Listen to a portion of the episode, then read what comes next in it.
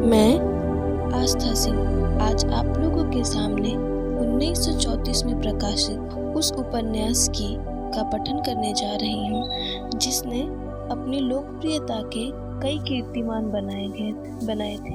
उपन्यास का नाम है चित्रलेखा। चित्रलेखा भगवती चरण वर्मा द्वारा रचित उपन्यास है। यह उपन्यास हिंदी के उन विरले उपन्यासों में भी गणनीय है, जिनकी लोकप्रियता काल की सीमा को लांघ रही है। चित्रलेखा की कथा पाप और पुण्य की समस्या पर आधारित है। पाप क्या है, उसका निवास कहाँ है, इन प्रश्नों का उत्तर खोजने के लिए महाप्रभु रत्नाम्बर के दो शिष्य, श्वेतांक और विशाल देव, क्रमशः सामंत, बीजगुप्त और योगी कुमार गिरी की शरण में जाते हैं। और उनके निष्कर्षों पर महाप्रभु रत्नाम्बर की टिप्पणी है संसार में पाप कुछ भी नहीं है। यह केवल मनुष्य के दृष्टिकोण की विषमता का दूसरा नाम है। हम न पाप करते हैं, न पुण्य करते हैं। हम केवल वह करते हैं जो हमें करना पड़ता है। तो आइए शुरू करते हैं। श्वेतांक ने पूछा, और पाप?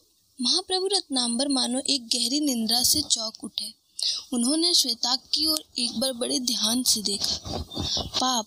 बड़ा कठिन प्रश्न है, वत्स। पर साथ ही बड़ा स्वाभाविक। तुम पूछते हो पाप क्या है?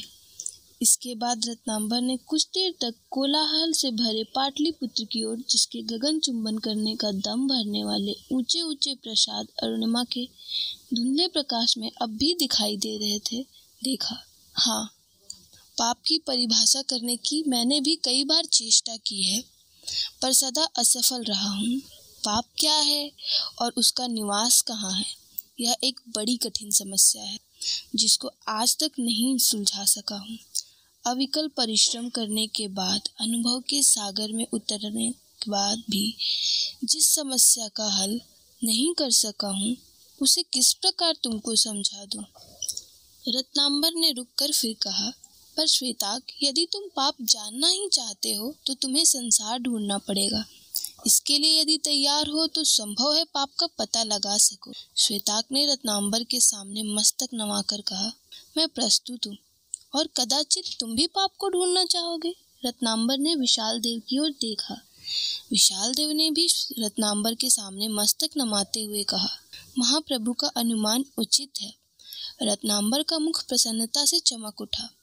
इसके पहले कि मैं तुम लोगों को संसार में भटक कर अनुभव प्राप्त करने को छोड़ दूँ, तुम्हें परिस्थितियों से भिज्ञ कराना आवश्यक होगा। इस नगर के दो महानुभाव से मैं परिचित हूँ और इस कार्य को पूरा करने के लिए तुम दोनों को इन दोनों की सहायता की आवश्यकता होगी। एक योगी है और दूसरा भोगी। योगी का नाम है कुमार गिरी और भोगी का नाम है बीजगुप्त। तुम दोनों के जीवन को इनके जीवन स्रोत के साथ साथ ही बहना पड़ेगा। दोनों शिष्यों ने एक साथ उत्तर दिया, स्वीकार है। विशाल देव, तुम ब्राह्मण हो और तुम्हारा ध्यान तथा आराधना पर अनुरक्ति है, इसलिए तुम्हें कुमारगिरी का शिष्य बनना उचित होगा और श्वेतांग, तुम क्षत्रिय हो, तुम्हें संसार से अनुरक्ति है, इसलिए तुम्हें बीजगुप्त का सेवक होना पड़ेगा। दोनों शिष्यों ने एक साथ उत्तर दिया, स्वीकार है। तुम दोनों के मार्ग निर्धारित हो चुके अब रहा मैं तुम लोग मेरी चिंता ना करो।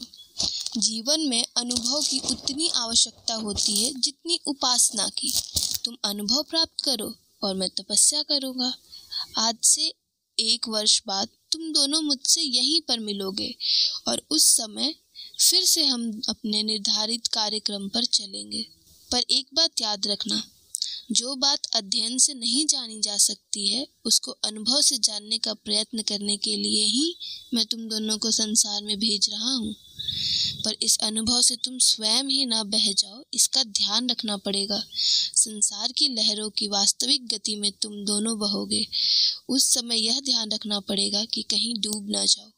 श्वेताक ने विशाल देव की ओर देखा और विशाल देव ने श्वेताक की ओर रत्नांबर ने कुछ देर तक मौन रखकर फिर कहना आरंभ किया, जिन परिस्थितियों में तुम जा रहे हो, उनका पहले से ही परिचय करा दूँ। कुमार गिरी योगी है। उसका दावा है कि उसने संसार की समस्त वासनाओं पर विजय पा ली है। संसार से उसको विरक्ति है और अपने मतानुसार उसने सुख को भी जान लिया है। उसमें तेज है और प्रताप है। उसमें शारीरिक बल ही और आत्मिक बल है। जैसा कि लोगों का कहना है, उसने ममत्व को वशीभूत कर लिया है। कुमारगिरी युवा है, पर यौवन और विराग ने मिलकर उसमें एक अलौकिक शक्ति उत्पन्न कर दी है। संयम उसका सचिन है और स्वर्ग उसका लक्ष्य। विशाल देव वही कुमारगिरी तुम्हारा गुरु होगा। और श्वेताग बीजगुप्त भोगी है। उसके हृदय में जीवन की उमंग है और आँखों में मादकता की लाली। उसकी विशाल अट्टालिकाओं में भोग विलास नाचा करते हैं। रत्न जटित मदिरा के पात्र में ही उसके जीवन का सारा सुख है। वैभव और उल्लास की तरंगों में वह केली करता है। ऐश्वर्य की उसके पास कमी नहीं है। उसके सौंदर्य में और उसके हृदय में संसार की समस्त वासनाओं का निवास है। उसके द्वार पर मातक झूमा करते हैं। उसकी भवन में सौंदर्य के मद में मतवाली नर्तकियों का नृत्य हुआ करता है। ईश्वर पर उसे विश्वास नहीं। शायद उसने कभी ईश्वर के विषय में सोचा तक नहीं। और स्वर्ग तथा नर्क की उसे कोई चिंता नहीं। आमोद और प्रमोद ही उसके जीवन का साधन है तथा लक्ष्य भी। उसी बीजगुप्त का तुम्हें सेवक बनना पड़ेगा।